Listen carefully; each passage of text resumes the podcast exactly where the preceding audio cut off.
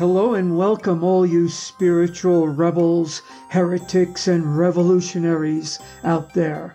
My name is Laurence Galian, and this is The Silence of the Mind, the most direct and experiential podcast to help you attain enlightenment and self actualization in this lifetime.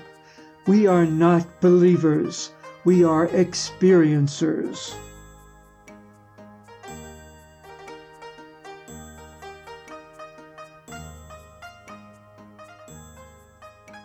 Hello and welcome, all you spiritual rebels, heretics, and revolutionaries out there. This is The Silence of the Mind, and my name is Laurence Galian, and thanks for listening. If you haven't done so already, please hit that subscribe button and give this podcast five stars. Today we're going to explore various meanings of the phrase Zen rock, and from actual Zen rock gardens to Zen music, and even touch on the Zen poetry of the famous beat poets. First, let's do a little housekeeping. Zen is not a philosophy or a religion. Zen tries to free the mind from the slavery of words and the constriction of logic. Zen is the essence in the art of seeing into the nature of one's own being, and it points the way from bondage to freedom. You might say Zen is meditation. But it's way more than meditation. Zen can be carried into your job, into any kind of interactions you may have with other human beings. Why? Because Zen is a state of calm attentiveness in which one's actions are guided by intuition rather than by conscious effort. This doesn't mean that you can just listen to this one podcast of The Silence of the Mind and then go out and do whatever you want. Through meditation and other Zen practices, you develop a Zen mind. A Zen like day is intentional, full of tranquility and joyful. In other words, what you need to do is look for ways to make your day more Zen. Zen is a form of Buddhism, and its essence is experiencing life directly. In the West, Zen is often synonymous with simplicity, mindfulness, and calm. Sean Negus, in an article the intersection of Buddhism and the Beat generation tells us that in the 1950s, that was the decade when Zen Buddhism is regarded to have established roots in American culture. D.T. Suzuki, a Zen teacher from Japan, was sent to North America by his teacher, Soyen Shaku, in 1896. After having lived in New York for some time, he was invited to lecture at Columbia University and had a powerful presence amongst a handful of influential individuals that consisted of artists, intellectuals, and psychologists. Rick Fields, a scholar of American religious history, attributes to D.T. Suzuki and his work the universalization of Zen, thereby making it available to a wide number of people in Western culture. This would be the first time Buddhism was taught and practiced in a context removed from monasticism a Zen boom, as it is referred to by scholars of religious history in America, occurred during this decade. The book titled The Way of Zen by D.T. Suzuki was a bestseller and serves as an example of the growing role Zen was having on the American fascination with forms of spirituality outside the hegemonic mainstream. Hegemony is the political, economic, or military predominance or control of one state over others. In the 1940s and 50s, a new generation of poets rebelled against the conventions of mainstream American life and writing. They became known as the Beat Poets, a name that evokes weariness, down and outness, the beat under a piece of music, and beatific spirituality. At first, they organized in New York City, Los Angeles, and San Francisco. By the 1950s, poets at the heart of the movement had settled in the Bay Area, especially in neighborhoods near beat poet and publisher Lawrence Ferlinghetti's bookstore, City Lights.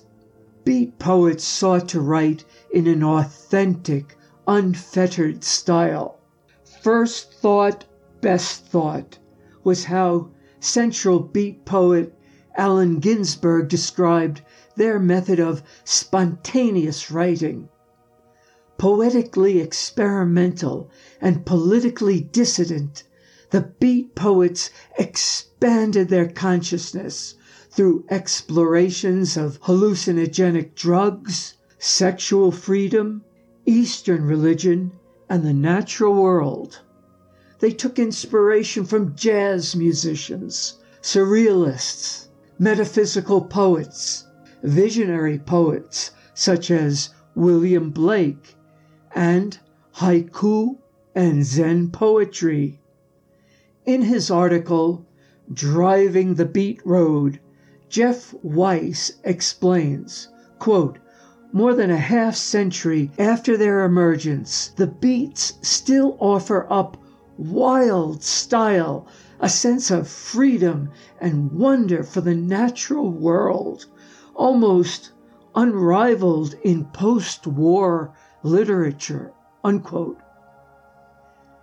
Beat poetry emerged from the disillusionment that followed World War II, a period of unimaginable atrocities, including the Holocaust and the use of nuclear weapons against Japan.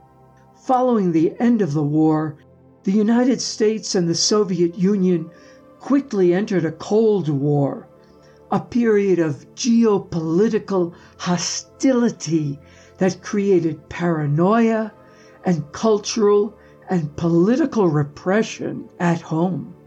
By the mid 1950s, the Beats helped to spearhead a cultural vanguard reacting against institutionalized American values, materialism, and conformity. In a sense, they are the forgotten hippies of the 1950s, especially with their disgust for any type of political repression and military control that the United States seemed to, even back then, have a special fascination with, although we did it covertly through the CIA manipulating governments in the Middle East and South America, through the United States government bringing drugs into black communities, and culminating in our using a red flag operation to start a war in Korea and then the same thing in Vietnam. Today, the United States, believe it or not, is involved in over 80 armed conflicts. The nightly news is a complete joke. Young American boys and girls are bleeding out in strange lands every day, but we hear nothing about this. We just hear the same Democrat versus Republican dog and pony show designed to distract us from what's really going on. After the fantastic book titled On the Road was sold to Viking Press, which had been his main literary focus for the past five years, Kerouac made arrangements to travel to Mexico City I myself moved to Mexico City about 12 years ago and have been living in Mexico ever since. I only returned to the States about 10 years ago for maybe about 10 hours because my ex wife had a harebrained scheme to claim that she lived in Texas. Well, anyway, it was here in Mexico that Kerouac was inspired to write Mexico City Blues, a collection of poems that is evidence of his stylistic experimentation with Buddhist imagery. The references Kerouac incorporates into this work included states of consciousness, names of Buddhist teachers, and brief excerpts of the Surangama and Lankavatara Sutras. The poems in this work contain references to the world's religious leaders, including Christ, Buddha, St. Francis, and quote unquote Avaloki, the nickname ascribed by Kerouac to the Buddhist deity figure known as the Bodhisattva of compassion, Avalokiteshvara. These religious personas provide a reference for understanding Kerouac's idea of spiritual relevance. It is within this text that he defines himself as a spiritual seeker, which did not dilute his devotion to Buddhism. Instead, Mexico City Blues demonstrates the author's curiosities and serves to denote his progress in spiritual pursuits. Although a pluralistic inclusion is apparent in his work, Kerouac's allegiance was decidedly Buddhist during this period. In addition to this, he found the need to create a synthesis between Eastern and Western a synthesis that was as much defined by cultural references as it was by religious imagery. He juxtaposed images of the Buddha against jazz saxophonist Charlie Parker, whose improvised music reminded Kerouac of the great liberation discussed in the sutras. Rock musicians integrated Buddhist themes, such as living in the moment and suffering caused by desire and craving since the 1970s. Certain pop stars, however, have taken their engagement with Buddhism to new levels. Laurie Anderson and her famed late husband Lou Reed would reflect their own Dharma studies in their later work, and poet balladeer Leonard Cohen would take up a serious Zen practice in the 90s. Ask people about Buddhism and modern music, and you're almost certain to hear a comment about k.d. lang's lush and enduring 1992 hit with its lyrics of longings never fulfilled titled Constant Cravings. That album is absolutely one of my favorite. I must have listened to it a million times. Even Buddhists who don't know that k.d. lang is a dedicated practitioner seem to make the connection. Go to the website Lions Roar. I'll put a link in the show description and make sure you scroll all the way down the page to what they call a fan's guide to modern Buddhist music.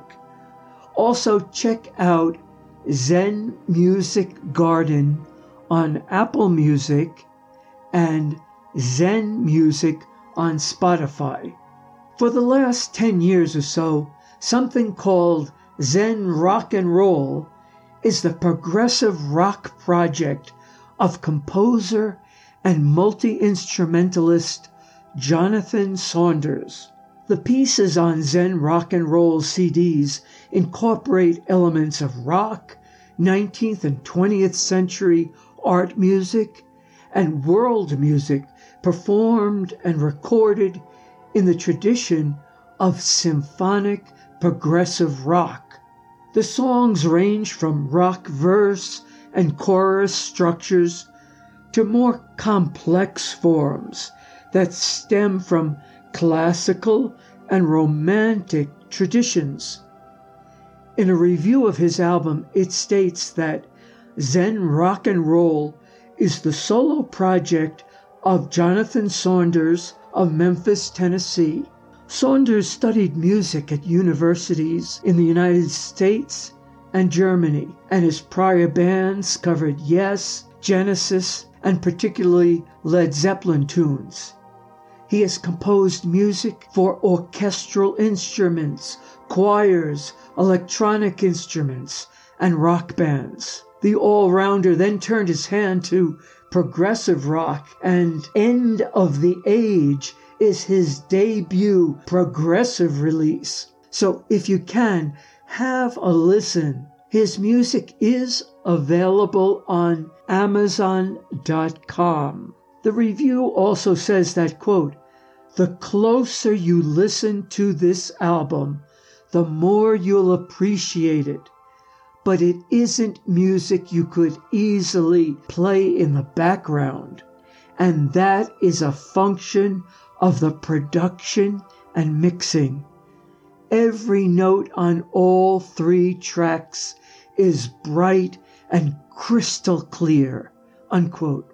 I've always thought true analog synthesis was real Zen music. I used to tell people this back in the 80s. I studied analog synthesis in New York City at a place called PASS, which stands for Public Access Synthesizer Studio, a very cool place where I recorded several compositions. I thought to myself, Traditional music is generated from instruments that one touches or blows air into, but the instruments are very much physical objects. The sound that is produced by an analog synthesizer is not produced by any instrument.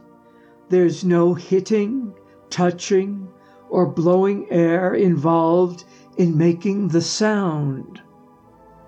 The sound truly comes from the void. It comes from emptiness. Hence, my love for analog synthesis, especially analog synthesizers that do not have traditional keyboards. So, now, let's talk about how Zen really rocks. Have you ever seen a Zen garden? Or perhaps noticed how, when there is an article about Zen, they will have a photo or image of rocks stacked on top of one another? Why do you think Zen practitioners do this? Well, as you know, I play the piano. My piano teacher, Professor James Gerard DeMartini, may he rest in peace, was a noted abstract artist as well as a professor of music at the Brooklyn Conservatory of Music. So, in his studio, besides his large library of books, his large collection of African statues, his beautiful grand piano, were many paintings and sculptures, all in various stages of completion. But he had something else that always puzzled me. By the entrance to his studio, he had a large bowl, and inside it was a collection of stones. One day, he noticed me looking at the stones and asked me, What do you experience when you see the stones? I said, I want to pick one up. He said, Exactly. And then he invited me to hold various of the rocks in my hands as he explained how he specifically chose each rock because he felt an urge to hold it. Well, for those of you who may have some time at your desk in your office, or who might have difficulty getting yourself to meditate every day, or who are now working from home, I have a new option for you. Go outside in nature, preferably a stream, river, or the ocean, and look for rocks that fascinate you. Traditionally, Zen practitioners have chosen very smooth stones, polished by the water, but you can make do with any stones that for whatever reason, catch your attention. The size is not important. If you, for example, want something to do while you have downtime at work, choose small stones. If you have a large backyard and enjoy manual labor, you can choose larger stones. It's all up to you. Now, your task is to simply stack as many stones as possible, one on top of the other. This requires great concentration and focus, which, of course, is the whole point. You are, in fact, meditating, doing Zen meditation while you are completely engrossed in balancing the various rocks. Your rational mind is not thinking, worrying, brooding about something you did yesterday or what you plan to do tomorrow. You are completely in the now. You are really seeing the stones. Remember the importance of seeing in Wu Xin. They are no longer just quote unquote stones to you, but you are now carefully examining them to see how you can pile them. Since stones come in all sizes, you can practice this Zen exercise in your home, office, or outside on your property, or even at the beach or in a park. The great master Linji Yixuan said, quote, When it's time to get dressed, put on your clothes. When you must walk, then walk. When you must sit, then sit. Just be your ordinary self in ordinary life, unconcerned in seeking for Buddhahood when you're tired, lie down. The fool will laugh at you, but the wise man will understand. Remember another thing no one ordained the Buddha. So do not be intimidated by those who say you can only receive Zen or Chan by studying face to face with a master. Do what you love to do. In silence, there is illumination. In stillness, clarity is ever present. As Henry David Thoreau said, The question is not what you look at, but what you see. Come back to the reality of what is happening now. Until the next time, peace. If you enjoyed this show, it would mean the absolute world to me if you gave this podcast five stars. I'm not selling you anything or even asking you to donate to Patreon because I know how profoundly difficult it is for most of you with this unspeakably difficult pandemic to make ends meet. Probably the most important thing you can do for me is to leave this podcast a five star review. Go to this podcast page, Laurence Galian's The Silence of the Mind, and tap on Rate Podcast or whatever they have to leave a rating and a review.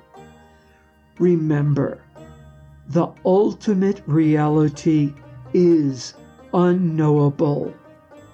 The Upanishads say, quote, If you think that you understand Brahman, you do not understand. You have yet to be instructed further. If you know that you do not understand, then you truly understand. For the Brahman is unknown to those who know it, and known to those who know it not. Unquote. If you say the ultimate reality is zero, you are wrong. If you say it is one, you are wrong. If you say it is three, you are also wrong. About the divine, you can only say not this, not that.